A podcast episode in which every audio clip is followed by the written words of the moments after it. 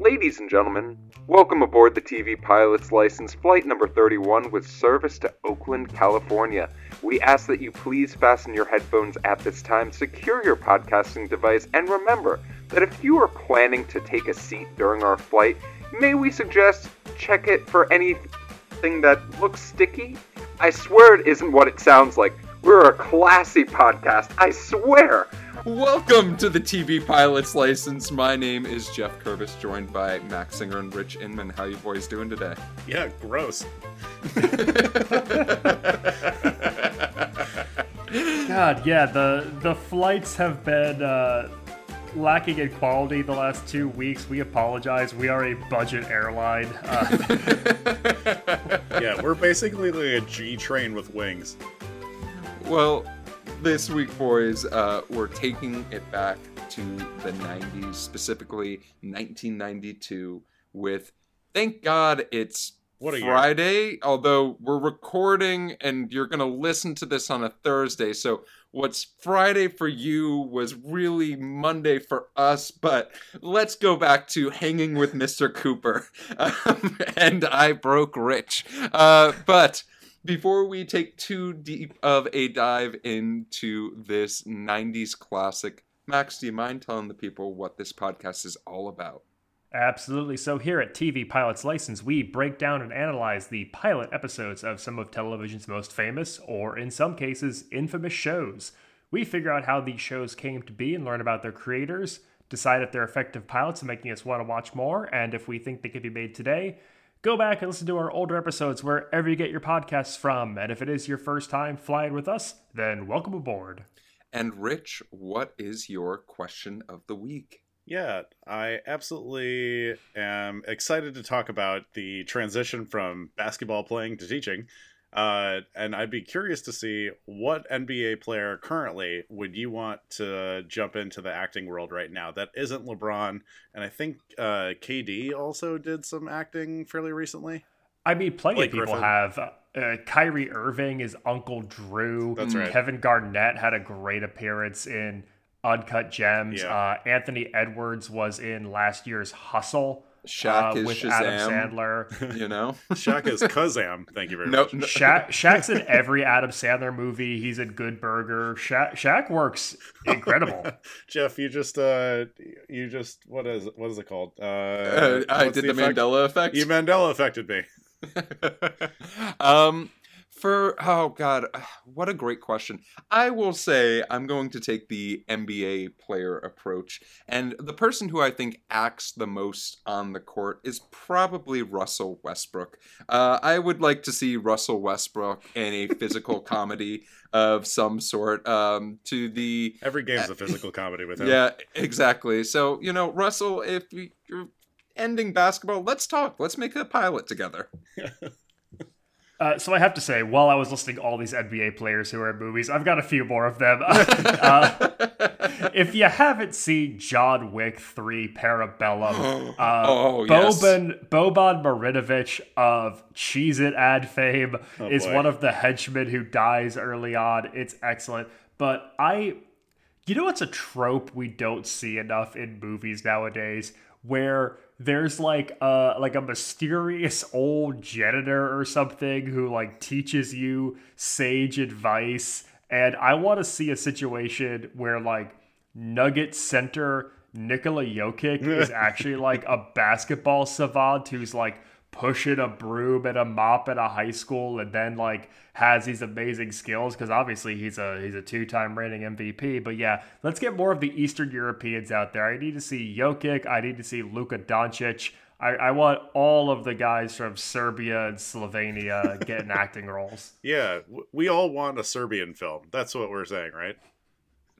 Oh my god I'm glad, I'm glad, christ glad I caught you right while you were drinking water. Uh, we're gonna have a we're gonna have a link to that one in the bio for today's episode. Uh, that's uh, all these are terrific answers, and um, and they're all wrong. they're all wrong because the only correct answer answer is Giannis, And I think Oh. he'd just be a fucking goofy guy to have in any comedy. I mean, look, LeBron and Blake Griffin all both kill it in comedies right now. Like they're doing exceptionally well. They have very easily transitioned their acting careers. Um, I forgot the name of the movie with Amy Schumer and Bill Hader that LeBron did. Oh, Trainwreck. Yeah. Trainwreck. Yes. Uh, absolutely hysterical. LeBron does a tremendous job acting in that one. We are not going to talk about the new Space Jam, but yeah, I think uh, if you want some, you want a goofy guy with uh, with a, a nice, great attitude and a strong accent, go Giannis.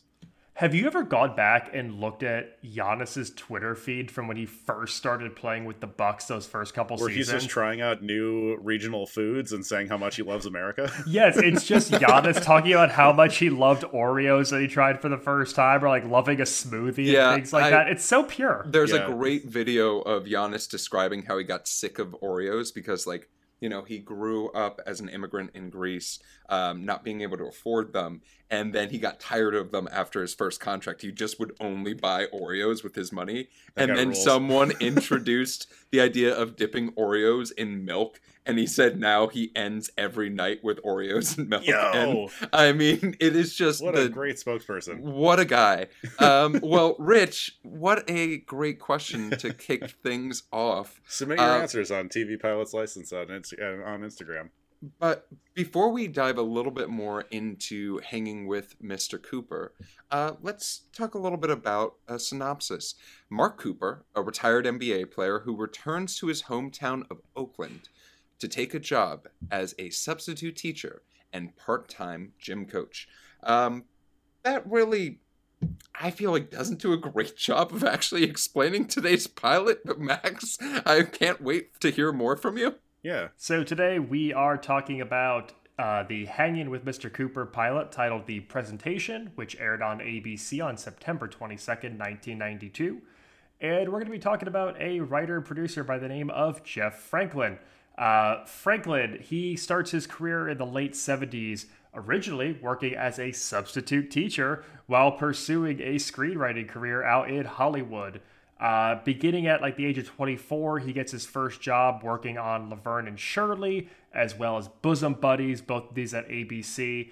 He also writes a couple of teen comedy features that I could just tell by looking at have not aged well. Oh, um, Wait, one of them is so one of them is called just one of the guys which appears to be about a, uh, a high school girl posing as a boy on the football team. Uh, the other one is called summer school which has a dog wearing sunglasses and a lei on the poster for it. So i just assume it has some jokes that you can't say anymore. Uh, but he ends up going back to abc and pitches this show idea to them called house of comics which would be about three comedians living together and he described it as guys causing trouble and turning it into material for their act uh, this is maybe the worst pitch for a show i've heard in some time No, no, no, no, no, no. Give them a chance. I want to see. it, in fairness, he was a writer and producer on Showtime's It's Garry Shandling show at this point, so Oh, I think he's just trying to write more things about stand up comics. ABC says they're looking to develop a cornerstone of family friendly sitcom programming, though. So Franklin retools House of Comics and repitches it as Full House. Uh, so Full House is a smash. It becomes the cornerstone of the TGIF lineup. Thank God it's Friday over at ABC. Thank you for explaining. And you're welcome. Acronyms. Uh, Initialisms. well, no. Could you imagine if like every restaurant was actually named after like a television like thing? So we have like the Chicago series, which is just all of NBC's random Chicago shows. All in the same I'm universe. going. I'm going to UPN Fridays. I would though. Uh, so Franklin actually leaves Full House entirely, leaves it in the hands of the rest of his staff, and he goes on to create an accompanying piece uh, for ABC with Mark Curry, who is this up and coming Oakland area comic. He's one of the hosts at this point of Showtime at the Apollo, and together that becomes Hang Out Mr. Cooper. And that that's it. I- Oh, okay, great. no, Oh, end of, end of article. Got it. Geoff and I were chatting about this a little bit beforehand. This this show is fascinating to me because, and we'll get into some legacy, but it it's a successful show by all measures. It hits the point where it could be syndicated. It has this like cultural touchstone about it, but it's very difficult to find anything really about it. It- It's a show that, even despite its run and success, wasn't available on DVD and things for years and years and years. And so I'm just I'm curious what we think happens, and we'll get into this, where a show could have this real run where it, it dominates pop culture for a stretch of time, but then just kind of becomes forgotten. Well, okay. So both of you guys came up with this show when we are like when we are listing off some like suggestions for what to do this week. I had never even heard of this show. This is not something I knew about at all. Obviously, from this era, I was watching a lot of like Fresh Prince. Uh, like Sister Sister was huge. Martin was huge. Um, obviously, Full House. Uh, I'd never watched Family Ties, and we'll get into that show a little bit uh, in a second. But you know, this was not a thing on my radar whatsoever, and I'm not entirely positive why. And yeah, I mean, let's get into it for sure. But uh, is there a reason? That, like, where did you guys connect with this show? How did you find the show? Yeah, that's a great question, Rich. Um, so, I I will say, as far as when it comes to Thanks God, God It's Friday, like I think that for most of the our our aged millennials, um, we're very familiar with things like Full House and like the old like Nick at Nite shows, like Fresh Prince of Bel Air, also Mhm. comes to mind as well. And one that also like I was slightly familiar with was Hanging with Mr. Cooper. Hmm. Um, and it was a little bit of a different show, but I'm also familiar with this for there was an actress that we did not see in this pilot, uh, but is this was one of her first things, and that is Raven-Symoné was a this was her like first big thing. Pre Cosby Show. um after Cosby Show. This was like And my my connection to Hangin' with Mr. Cooper is Geoff said, "Do you guys want to talk about Hangin' with Mr. Cooper?" And I saw those out basketball, and it's the weekend of the Final Four, so I yeah, said, "Okay." no, that, Yeah. that also helps. No, that totally fits. I, I just like I, I'm I'm shocked that you guys like found this particular show because it was like a total like blank on my radar for for this well, one. you could either thank or curse Geoff. Let's get into yeah, it. Yeah, but also I I will just say um, when talking about with friends um, what shows we were going to do, uh, and one of my friends here in St. Paul, uh, Derek and Kate asked what what's coming up, and I said, "Oh, Hanging with Mr. Cooper," and they both got so excited and then were so terrified that my wife had no idea what TGIF was. Uh, so oh, wow.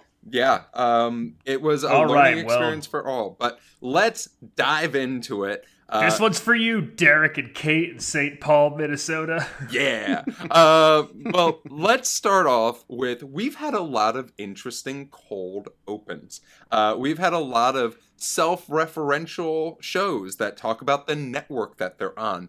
We've never quite had something like this, where we're using the same exact set uh, from, I believe, Growing Pains, mm-hmm. but Alan Thicke just appears R.I.P. to the living le- or to the former legend, living legend, and explains why we are seeing this set with an entirely new uh, cast of characters on it.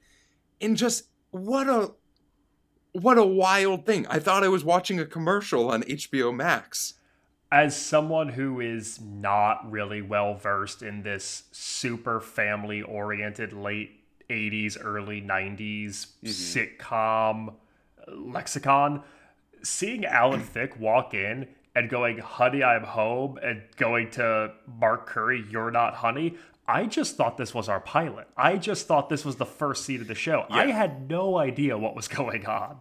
Yeah, I, I I also I mean it took it definitely took me a hot second. And also like I don't think they needed to address that they were using the exact same set for this. It was like, you know, uh obviously there's been some like pretty like very memorable and historical like uh or historic like fourth wall breaks like this, like especially in the moment where in Fresh Prince, I think there's like a there's like a prologue of a episode in Fresh Prince where he's like, "You, uh, how how are we supposed to get money for another character? We can't even pay to fix the roof or something like that." And he points up towards the ceiling of the sound studio that they're they're recording. Oh, so in. it's there's nothing there. yeah, and there's nothing there. It's all just lights and and like boom mics and stuff like that, and like absolutely freaking hilarious. This yeah, seemed Alan, Al, maybe it was cool for '92. I, I don't. I truly I mean, don't know. Growing Pains literally had ended in April of that year. Um, so it was still fresh in the minds of folks in the 90s after a very solid seven season run as a show. Um, I.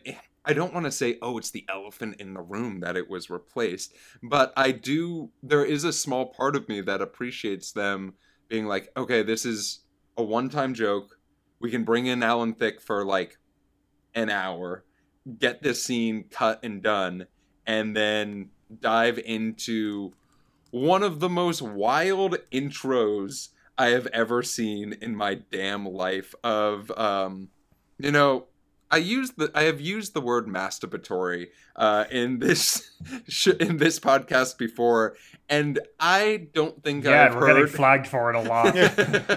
That's why we haven't gotten those ad dollars. But Yeah. this was the most like self-righteous like song I have ever heard in front of a television show and I just did not remember how like glorifying Mr. Cooper it was the entire damn time with like singers and everything and like it, I'm not going to say I hated it, but I definitely was a little bit uh thrown back by it as a whole. Getting getting En Vogue to do this theme song along with its two stars, Holly Robinson Massive. and Dawnn Lewis, is a flex though from ABC. It, it definitely says like we're we're putting our chips into it. We talk about like theme songs that feel like they fit the show they're a part of, and like in 1992 to get En Vogue to do your theme for Yeah. like a Friday night family sitcom, that's so big. Like I, I I'm trying to think like like that like who like what's the equivalent of that today like is there an artist that you can imagine doing the theme for a sitcom that would have this same sort of cultural cachet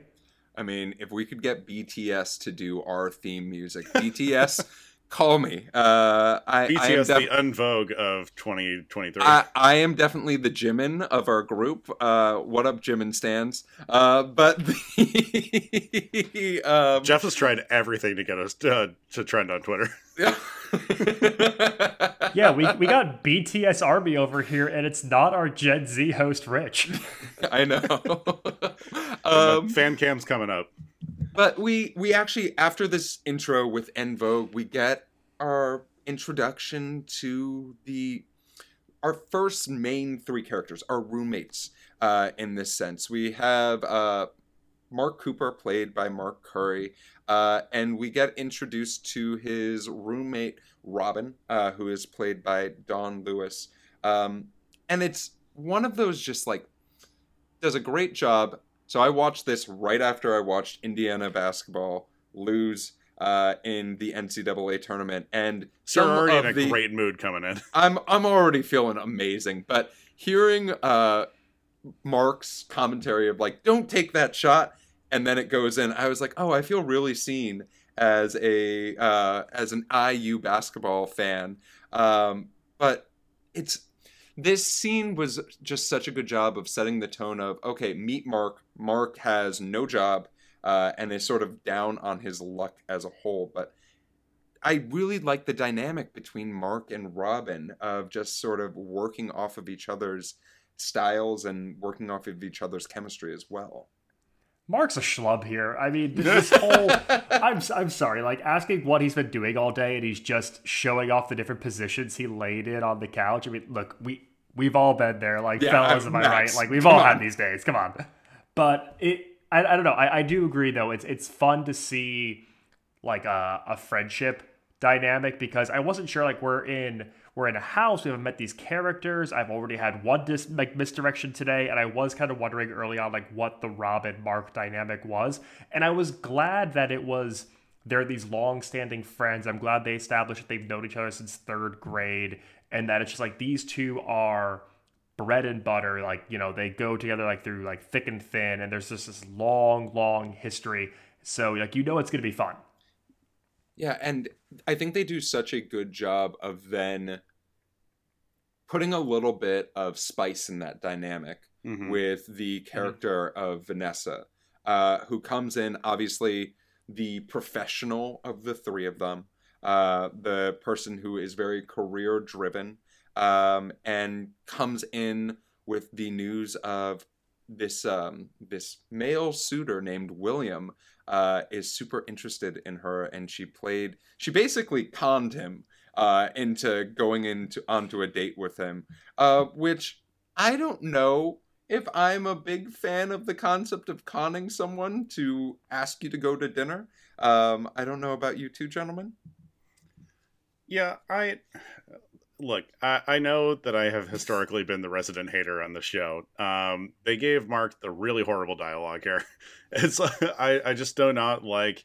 They kind of make him made him unlikable, and maybe that's different for how people are going to respond to it in the initial, like maybe in '92.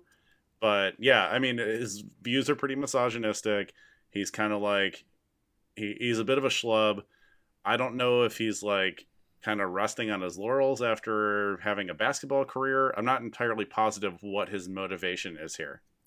I I found this show like Rich. I think I'm really happy you brought that up because sometimes I find it really like a fun game to play of what is the first scene that they filmed. Uh, and Mark Curry being a stand-up comedian, right? Like Max talked a little bit about Showtime at the Apollo as well, and like Mark Curry actually um, we'll talk about the legacy, but the, one of the reasons why he left this show was to go back to stand up. Um, this gave me very much vibes of like everybody loves Raymond with like Ray Romano and sort of being like, oh, like Ray Romano can't really act, but he's being like held up by these power players. Like there were some really great lines in this scene. Like one that I do have, I have two written down. Uh, the fish stick is the hot dog of the sea. I cannot help but laugh at that and then uh, he's got a butt that makes me wish I was his wallet. Hearing that was just like it was. was it was such. Was it was such a good line uh, by Holly Robinson Peete, uh, who plays Vanessa, and it just like I really enjoyed the idea of just having rather than Mark Curry just have to be the star and say everything funny. And yes, this might have not been his strongest scene. Having these two women that are just doing a great job of setting a dynamic of the difference of friendship between Vanessa and Robin versus Mark and Robin.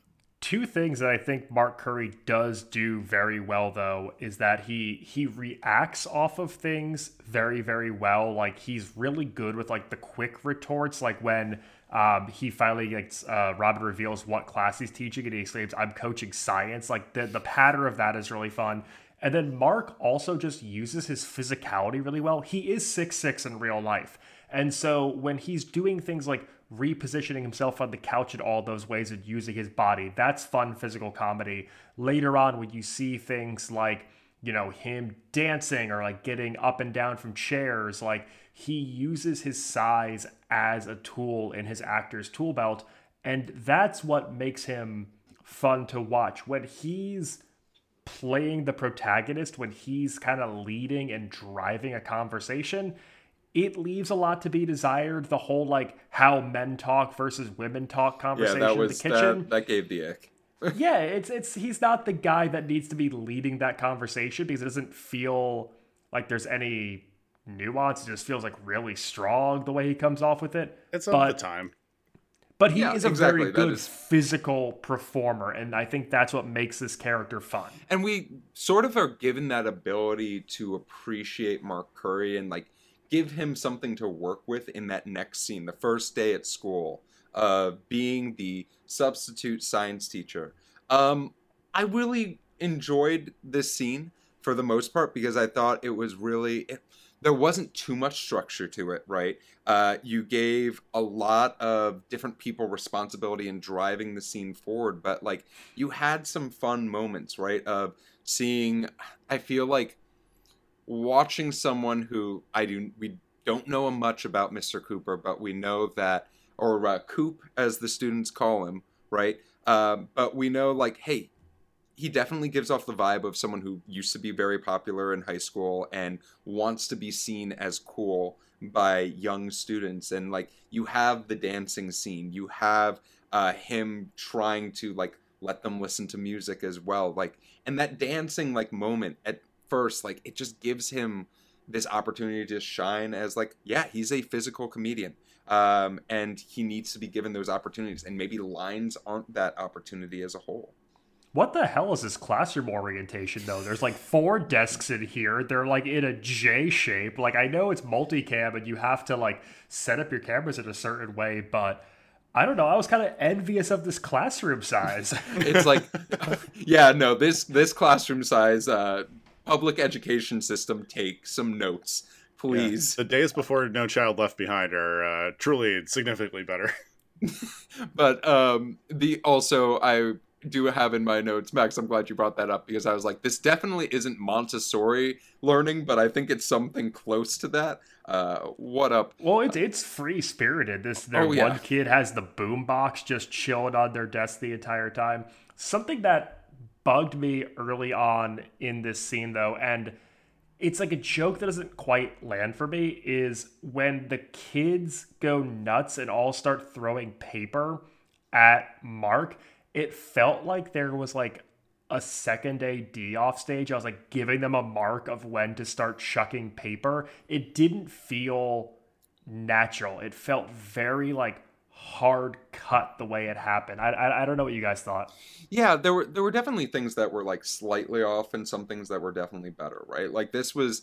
Um, I think we can all be honest. This was not the best pilot that we have watched, um, especially in the sitcom variety. Um, Rich, you brought us NewsRadio, and I think that is a very hard one to follow up. It does feature the longest dance sequence to Motown Philly by Boyz II Men, though, which we do need to give credit to.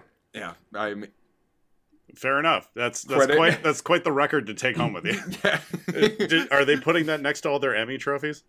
Oh, I, I have a I have some bad news, Rich. Um, but I I think that there was like there from the dance scene we do get the clever segue. Principal uh, Rivas uh, walk, Rivas walks into the room and uh, Mark does the job of translating dance into science and uh, the idea of rain dancing, the rain dance, which I was, you know, that that gave me a slight giggle.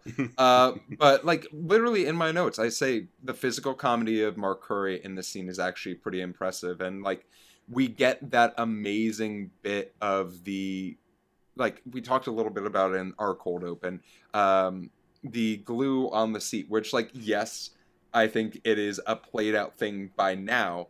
But like in 1992, that is hysterical. Uh, you cannot get me wrong. Like you cannot tell me it's anything else. I really enjoy just seeing someone having to play out that concept and then seeing that actually transition into the next scene with a nice heart patch on uh, Mark Curry's ass. And again, because he is six six, every single time he like makes his way across the floor and then sits back down and his knees are super high up on his chest, like that's funny. Being six six is funny.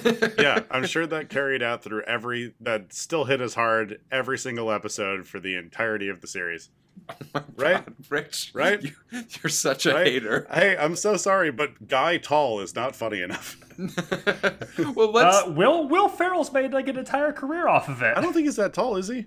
Yeah, Will Ferrell's six five, I think. Wow. Yeah, right. no. Why so, do you think all dramatic actors are five eight? I mean, I mean, he because uh, most did, of them are. Did Will Timothée Chalamet is three foot six? Thun- or in, yeah. oh my god. Um. Well, let's go to our next scene. Uh, we're back at the house with the roommates, uh, and we are met with Robin exercising more vigorously than I think I ever have with a rubber band in my life. Yeah. Um, so I have a I actually have a game of the week for everyone Ooh. here. Uh, so we learned that Robin paid fifty nine ninety nine uh, for her rubber band esque thing uh, in 1992. Now, my question for you, gentlemen, is how much would that rubber band cost in 2023? Ooh. Uh, I'm gonna say thirty four hundred dollars. Max? I mean, she, she paid like what? Like, it's gonna be like a hundred bucks for a rubber band, right? It was a hundred and twenty nine dollars for the rubber band that I I'll just say it. I was impressed to she was making it work. Uh, and good for Robin as a whole. I, I don't know how you exercise. We learned that she exercises two hours a day. Um, I hope it is not just with that rubber band because it will wear out snap her in the face, and she will lose an eye. Prop Um, comedy. Yeah, she, Prop she wanted in. She wanted in on the physical comedy. Uh, These these exercise implements definitely like took me back. Like I remember definitely having like the resistance bands, the thigh master at home, like ev- literally everything that you would see. I don't think Jane Fonda is responsible for all these, but she's not not to blame. But well- she's not off the hook. I, I we don't even need to go back to 1992. This took me back to like 2012 with Insanity and P90X, and I was like, yeah, Yeah, we were there. There is Tony Horton always a point in these. Tony Horton, please come on the pod. We will do. we will do American Gladiators. Tony Horton, let's go. Um, but I this scene was really one that I thought did a great job of sort of. There wasn't really a main conflict in this pilot.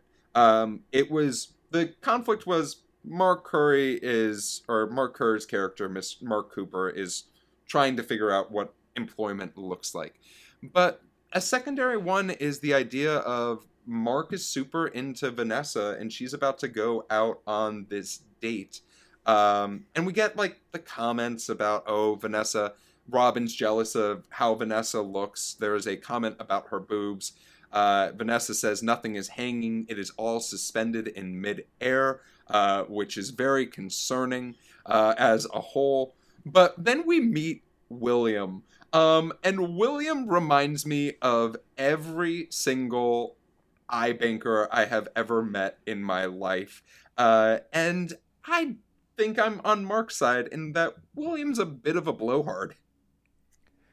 Boy. Um I mean, first of all, okay, the response that we get is once again Mark Curry saying "damn" really loud, which is like extremely I don't know. It's just it's just kind of hacky. You know how like a lot of shows right now um if they have black protagonists, they'll make fun of uh of like the auditioning process where you have to say "damn" or like uh my mama didn't raise me like that and sh- like other fucking hacky ass lines from shows like this and it's like kind of embarrassing and i you know obviously it, maybe it wasn't like that hacky back then but boy is it hard to watch in 2023 I mean, come on. The guy who gave us "You Got It, Dude" on Full House is the one who was writing this pilot. Like, there's there's some cause for concern. oh god Um, but we there's a couple more lines, right? We have um, Vanessa comparing uh, Mark and William by saying, um, "He's a stock broker, you're a couch potato. Do I go out with the stud or the spud?" Um, which yes, I I enjoyed. Like uh, that's one of the interesting interesting things, right? Like some of the lines that were written for the female characters on this show were genuinely really clever lines and then Mark Curry's lines are the opposite of that Mhm. and I'm just wondering did Mark Curry write his own jokes I have to think the answer is yes the entire I also need time to give a I need to give a quick WTF to just men in general here. um, every everything It's that about. William says when he intros himself is is so obnoxious. Like I know the idea is that you're supposed to be on Mark Cooper's side. He's your protagonist, but like William sucks. This guy just he gives this blow-hearted, blow it out your ass poetic intro. They have to be quick because his Porsche's double parked, and you know Mark kind of mimics him the entire time. But it's such a one-dimensional character that it wasn't even like they set up a rivalry between Mark and this guy. He's just a punching bag for Mark, and I I almost even though he's just like a one scene character, I kind of wish they gave a little more to William to set up like a rivalry or some intrigue instead of just this is the lamest dude on the face of the earth. I will just say, William did give a great piece of advice for those of you that are in the 1% that are listening to this podcast. One, congratulations on your inherited wealth, most likely. But two, uh, if you can afford to go to Europe, purchase an automobile, and then invest that 6% that you save into a stock portfolio, great idea, great investment, and you get an automobile. What a fun time. Uh, but Max, I have to agree 100%. This guy is a dick. Like, there's nothing interesting about him as a whole. And, like, that's a shame because it could have been like, hey, this is William. There's like a little bit of something interesting about him other than he's a handsome guy who is worth obviously a lot of money and can only talk about business. I thought it was interesting though that from here we immediately cut to the date aftermath and we're still in the house. It's really weird they cut from inside the house to inside the house. Yeah, you almost expect like an exterior shot of them changing it from like day to night or some like just something to do the passage of time rather than like I genuinely before Vanessa started talking was just like oh, she didn't even go on the date. Like, hell yeah. Like, I'd rather have an ice cream sundae too than go out with William. Yeah, I. I okay. you got it, Rich. I know you we're collect just, your like, thoughts. Really diving deep into some extremely unsophisticated uh, situations and scenarios and everything. Well, William sucks. Like, I'm, I'm glad, you know, I'm glad Vanessa could really get her uh, um, I don't know. It can really feel dinner. like yeah, yeah. Get her dinner and and uh, sophisticated conversation, as she said. Sophisticated conversation, and also like Rich is struggling for words. Yeah, this is a tough one. I did we really just pick this show because of basketball? Like, is that the whole thing? Like, you know, there's, it, there's, there's yeah, it's, it's, a it's a good amount of it. Yeah. All right it's like I, I don't know. It's just like everything about this is like so misogynistic and uh just the way that mark treats vanessa in general that she's basically a sexual object as a roommate already an extremely toxic environment. No one wants that especially no woman wants that. But like uh you know constantly just kind of like belittling the women that he's around too is a little bit too much. And i don't know. It, i maybe I'm just watching this too much with 2023 goggles, and I need to try to dive back into what you know brick wall stand up comedy used to be in the early 90s, and this is like a product of the stand up boom the same way that Raymond was. Um, yeah, uh, what, what do you got, Max? Well, obviously, like, you know, comedy evolves and changes, and, you know, joke structure is what we find funny, changes objectively. But, you know, this is even still uh, you know close to a generation removed from like a threes company. Mm-hmm. and that is sort of viewed today as being this like pinnacle of misogyny group roommate comedy. And this is still you know 10 plus years after that. So i, I think as we progress it's easy to to think that. I do have to give a shout out to one fun I guess two fun moments here. I do like the line of "We connected on a spiritual plane," and Mark retorting, "Plane must have landed early since eight 8.30. Yeah, that like, was that great. is a pretty sharp comeback. And something that they do in all of these scenes as well, where it's like the three roommates. It's like Mark being a putz, and then when Mark leaves, Vanessa and Robin is like the actual roommate bond. They get to have like their their girl moment there, which is always kind of like the button on the scene. And I appreciate in all of these that the button is on Robin and Vanessa. The button isn't on something dumb or like misogynistic that Mark says. It's like let's get it back to like the fun friend dynamic here, like bust on Mark a little bit. Yeah, it I think they do a great job. Like as I said, the first scene sort of establishes and Mark and Max you said it. It establishes the idea that the true roommates like the true like people who chose to live with each other and then happened to have to find a third person was Vanessa and Robin. Um, and they are probably the two people that I'm much more interested in seeing more than like 30 seconds alone together on a scene on the screen because like after Mark leaves, um, we get Robin asking Vanessa, "So how was it?" And she said there was sophisticated conversation, and he was so boring. Right? We get like this admittance of Mark was right. Um, I did actually like how when they were talking about like the sundaes, right, and the chocolate sauce representing the lack of sex, um, and then Mark saying, "I need extra chocolate sauce on my sundae." Like this was, Because of course he did. Yeah. Because of course he did. but like also the idea that this was like, thank God it's Friday was supposed to be for the entire family, right? And you're having this very forward line, um, which, hey, ABC, good for you. Uh, let's be a little bit sex positive.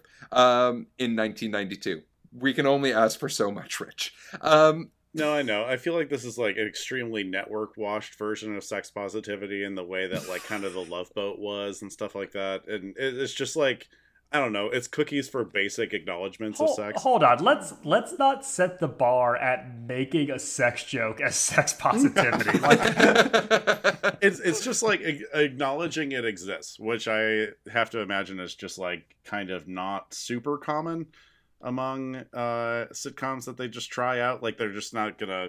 Uh, uh, all three of them are single, yeah. All th- all three. yeah, I would single. assume they are all single. Yeah, and I don't know. It, it, I think just the acknowledgement and support of each of them having dates or whatever, or each of them ha- talking about sex in general, is kind of like a little bit progressive. But I'm just, I'm really, tr- I'm really grasping, I'm really grasping to give them some Well, some trophies Rich, here. let, let me give you something because prior to our post credit scene, we have one final scene in the school. And Rich, I would like to hear from you your thoughts on Mark Cooper assaulting a child by gluing him to a Okay, chair. Okay, hold on, hold on, hold on, hold on. Let's not say assault. a delightful prank was played. um, yeah, I thought that was. Uh, I I could see it coming a mile away. Um, but yeah, uh, if any of them, I, I feel horrible for substitute teachers as a whole here. This is like not. Uh, if if this is what classrooms are like, I'm so sorry. You deserve better. Uh, find a better school. Maybe find a school of better discipline or something like that. But um, yeah, the kids really had the reign of uh, of this entire school, including the principal just not kind of giving a shit. It's just it's all about going to check in on the new substitute teacher who shouldn't have been teaching. He's not qualified to be a substitute teacher. That's never addressed in this entire thing. Well, like in a world where Abbott and Elementary like shows us how shitty some schools can be, and like how the kids are adorable. can't At give- Oh yeah, the kids are great in that. But like this did sort of remind me of the idea that sometimes just schools are underfunded and shitty and the principal is just there to get a paycheck. Uh, when it comes to substitute teachers, Mark Cooper is no Peggy Hill. but this is that scene where we sort of see Mark become an adult, and I'm using very metaphorical quotes around that um, because he tries to gain control of the classroom by making an example of Irvin of saying like, "Hey, skipping class is going to lead to nothing." Um, right, you need an education. I needed an education because I flamed out of being in the NBA. Um, which Scalping Belle Biv DeVoe tickets is no way to go through school. hey, I want to listen to Poison for a hundred dollars. You oh, can't was tell that me. what BBD yeah, was? it's Belle Biv Yeah. DeVoe. Oh, okay. Wha- yeah, I would definitely spend a hundred dollars to go see BBD. Um, Ma- wait, wait, wait, Max, what did you think BBD was? I need to know. I, I don't know. I thought it was like a radio concert or something. I don't know, man. um, but this scene is not our last scene. Um, this show really enjoyed being meta uh, and making fun of itself and making fun of the idea that you might not know who Mark Curry is. Um, so we have this end of episode, Mark Curry literally staring into the camera, uh, not slightly off, not like to the right or to the left or up or down. Straight down the barrel, baby. He's staring you in the eye, and he's Yeah. like, "By the way, my name is Mark. We have the production house, and then it ends with Curry, and that is our pilot." Yeah. Uh, why Rich, did it's they, over. Why did they end it's this over. with like the comedy version of the Kubrick stare? What is going on? so wait, Rich, that wasn't as we transition into things we love. That wasn't something that you loved. I mean, I love any. I love a fourth wall break. I think it's friggin' hilarious. I I really. I, I think some people think it's hacky. I just like. I just very much enjoy it. And if you're like really not expecting it, off the bat, love it. All right. Were there any other things that we loved about this pilot? I'm gonna let you two take this one. Max.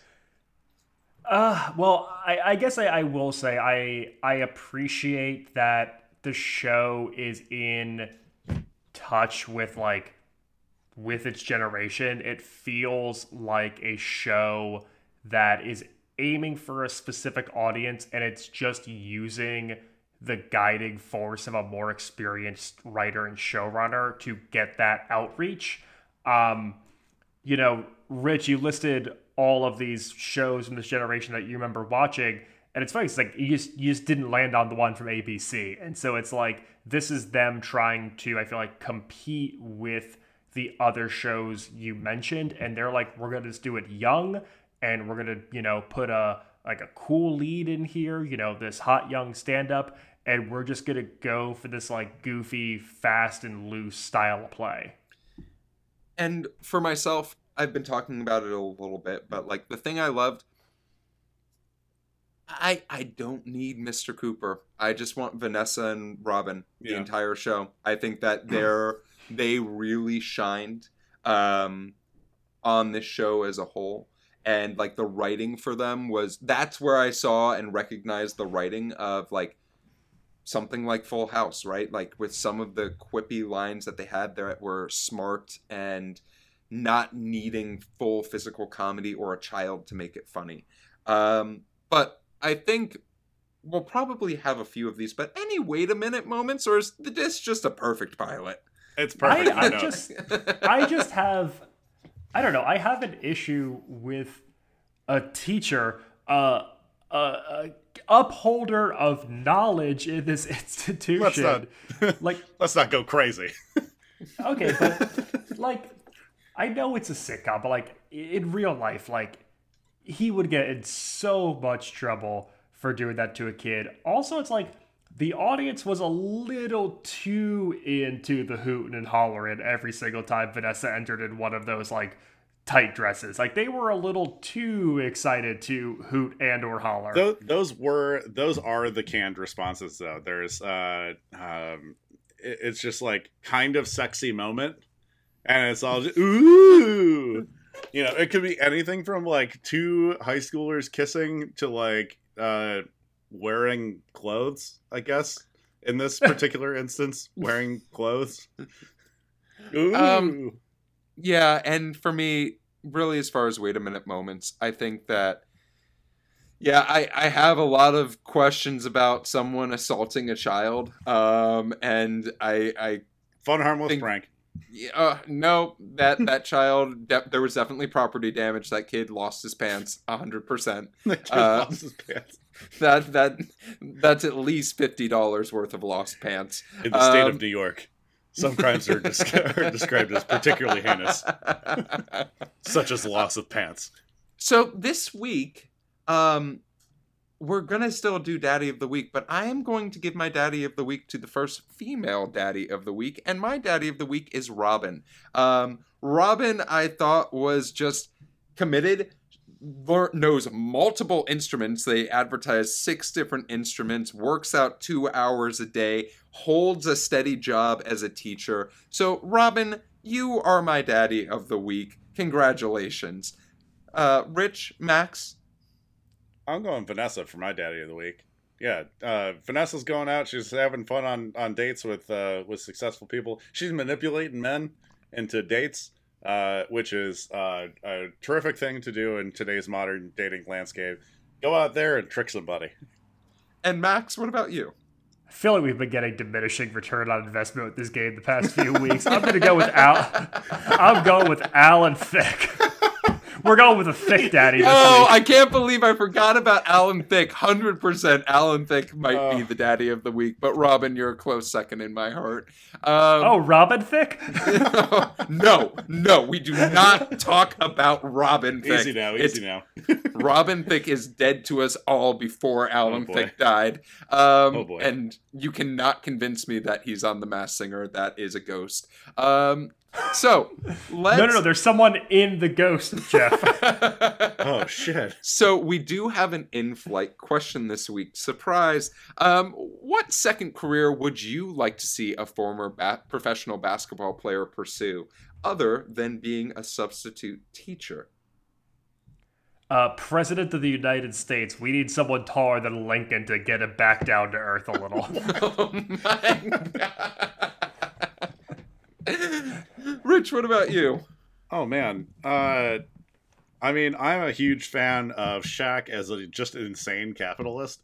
I just love someone I, I just love someone who is just throwing their name around for fucking anything. Uh, door doorbells to insurance to uh, to icy hot anything anything you want. I want someone to just dive in and and just be a spokesperson for absolutely everything. I think behind the scenes too, he owns like an insane amount of like Outback Steakhouse franchises. Yeah, I he- want to say.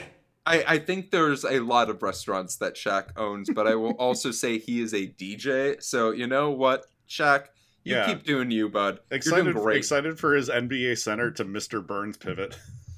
Yeah, you're allowed to also be a DJ on the side when you do that much real work too. Yeah, Yeah, that's true. Um, what I will say is, I think submarine mechanic uh, because Great. just w- watching someone fit in a submarine who's that tall you would be great. Mr. Bean type follies. Yes, I want Kevin James to be Jack Bauer, and I want uh, Shaq to be a submarine mechanic. Sue me. Um, well, thank you for that in-flight question. Uh, we'll talk a little bit more about how you can submit those at the end of this episode. But let's talk about the legacy of this show. Um, five seasons and 101 episodes. Um, all of the seasons were on ABC.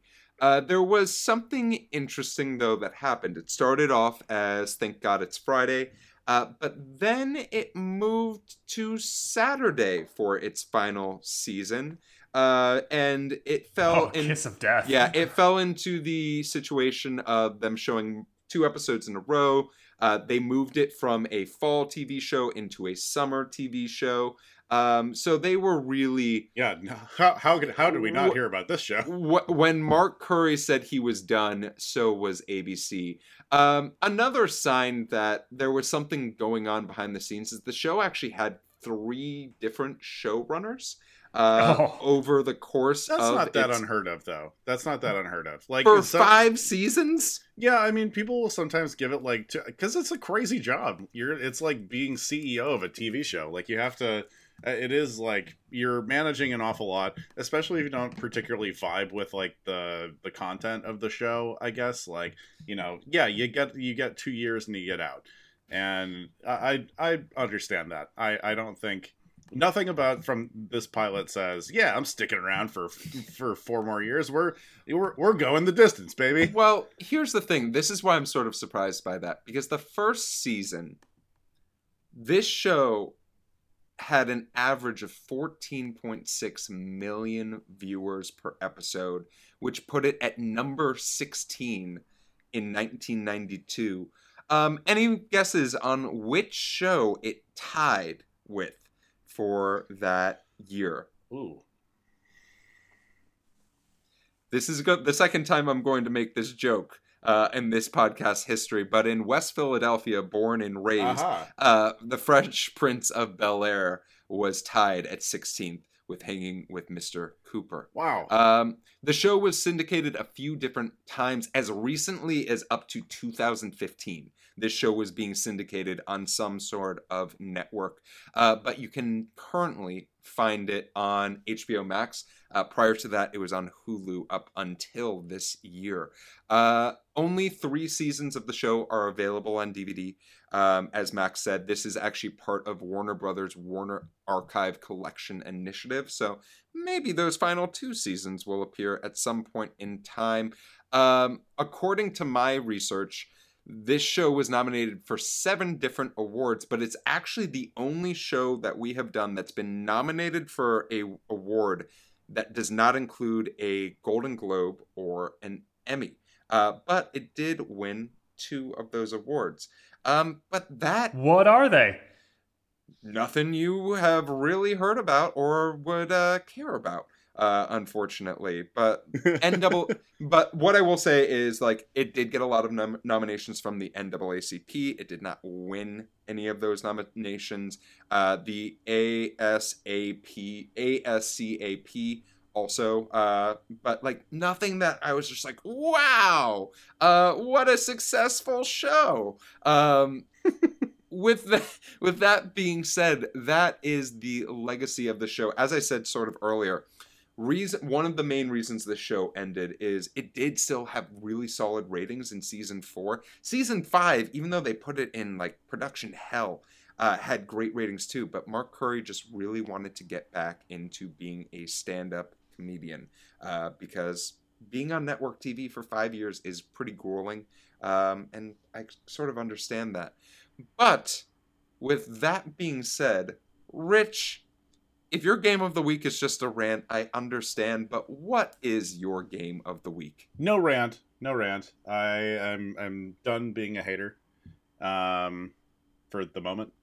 Uh, uh, I want to play a little game of uh, name that NBA player, and I think that this would be a fun one, especially for you guys who are super into the. Uh, remind me the name of the game where it's like they give you some stats and stuff like that. You try to name the total or something like that. Oh, oh, oh, the like the Wordle version with NBA players.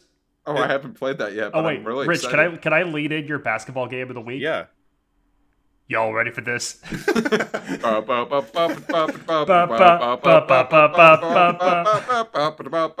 All right, I'm going to give you guys some uh, some hints about this particular player's uh, own personal backstory, and then some stats about her his NBA career, and some info about uh, his acting career. And I want you to see if you can name who this is. Uh, Buzzing in, it's Ray Allen as Jesus Shuttlesworth. Okay, thank you. that would be so upsetting if you got it right now. Uh, is it is it Kareem Abdul-Jabbar in Airplane? so this person was born on the day that Apollo 11 returned to Earth in Toronto, Canada. He played 13 seasons in the NBA, he, uh, a three-time NBA champion. Uh, he has voiced a character on The Fairly Odd Parents. He has guested on Ballers, Blackish, and Shameless. He got his first big role on HBO's Oz, and he owns an esports team. He's one of the first traditional athletes to buy into esports. Who do you think it is? oh fuck. Um, Whoa. no, this is really upsetting to me. Um, uh, Max, I don't I'm know if this. you go I don't know if this helps at all or if it narrows it down. Max, do you have an answer? Uh, I'm gonna buzz in. Please. Uh, is it Charles Barkley? It is not Charles Barkley. Uh, he. Uh, another clue is that he uh, is also in the seminal basketball movie Blue Chips. Oh, is it Penny Hardaway? It is not Penny Hardaway. It is uh, Sir Rick Fox. Oh, I ah. almost guessed Rick Fox. I literally was like, Rick Fox is in fucking everything. Yeah, truly. I'm so upset. He Um, he actually has yeah uh, the voicing a character on the Fairly Odd Parents thing was surprising to me. I also did not know he was in Oz. He he had like eleven episodes in Oz. Yeah, Like, he no, had- he's was like- a serious he's- character. Rick Fox is like a fairly talented actor. So, like, hey, Rick Fox. If I said shout out. Party Was Down, still- it would have been too easy for you guys. Was he still playing when he was on Oz? Because I feel Yes, like he he, was. was. on those like Yeah, early 2000s Lakers team. He Yes, was. he was. Yeah. Huh. So, yeah, hey, Rick Fox, keep on My dog. keeping on. Yeah. Capitalist uh, as well as actor, hell yeah. Basketball players are capable of anything. This is If number we've one established pro-capitalism anything- po- TV podcast. No, no, no. Except for No, you, no, no. William. Except for you, William. We don't like William. well, um, as our plane starts to come to a land, um, I'd like to ask you two boys a question. Boy, I wonder what that question is and how I would answer it. Uh, um, do you think this show could be made today? And would you continue watching this version of the show? Rich, let's rip off this band aid. What are your thoughts? No, stop it. bad, bad, bad show. oh no, I'm gonna have to edit that. Um, Max, what about you? well, I'll, I'll, let I'll me s- finish. No. no, go, go, go, go. I'll give a few more words. I, do I think it can be made today? no, but but but I I, I wanna I wanna say that they don't make they just don't make shows like this anymore. I wonder This is why. very no, it's uh, like jo- like jokes from this pilot aside. This type of like family driven like sitcom that I, I don't know. The, these are the kind of shows that What's just the family feel. There's no family involved yet. No, no, no. But Rich, you you you know what I mean. Like the, the shows like this, the shows like Full House, um, you know, Boy Meets World. These Yeah. shows that aired in prime time, but are so clearly geared towards younger skewing audiences. I feel like they've been relegated to things like Freeform or the occasional Netflix thing, maybe even the more mature Disney Channel type of show. These types of sitcoms do not get onto prime time network lineups anymore. So, for all the corny jokes aside, it's just sort of like a bygone era of sitcom. Would I keep watching it? I I thought it was, you know, an amusing thing to to do for this, but I also just I don't like those types of shows. I'm not a Full House fan and I'm willing to fight you over it. It just like these shows don't do it for me, and so I'm going to respectfully just go listen to Motown Philly somewhere else. All right, um, my turn. So Me next. I, I think a version of this show could be made today. no, this version, Geoff. I'm getting you with your words. This version. yeah. So I don't think this version of this show could be made today, but I think a version of this show could be made today. Um, I don't know if you two have watched the 90s show, uh, which is on Netflix right now. You mean that I- 90s show? That 90s show, the 90s show, whatever. Um, We did the 90s show for the podcast. yeah, no, but that 90s show um, debuted on Netflix a couple of months ago, and I finally watched an episode of it. And very much, I could see a version of this being done, sort of the same thing of the Fuller House, of let's update it a little bit and try to bring that family comedy back of something we can watch with everyone streaming. Now, would I watch it? No. Um, would Geoff and you know 1998 when I was like a young kid watching Nick at Nite and stuff like that watch it? Probably.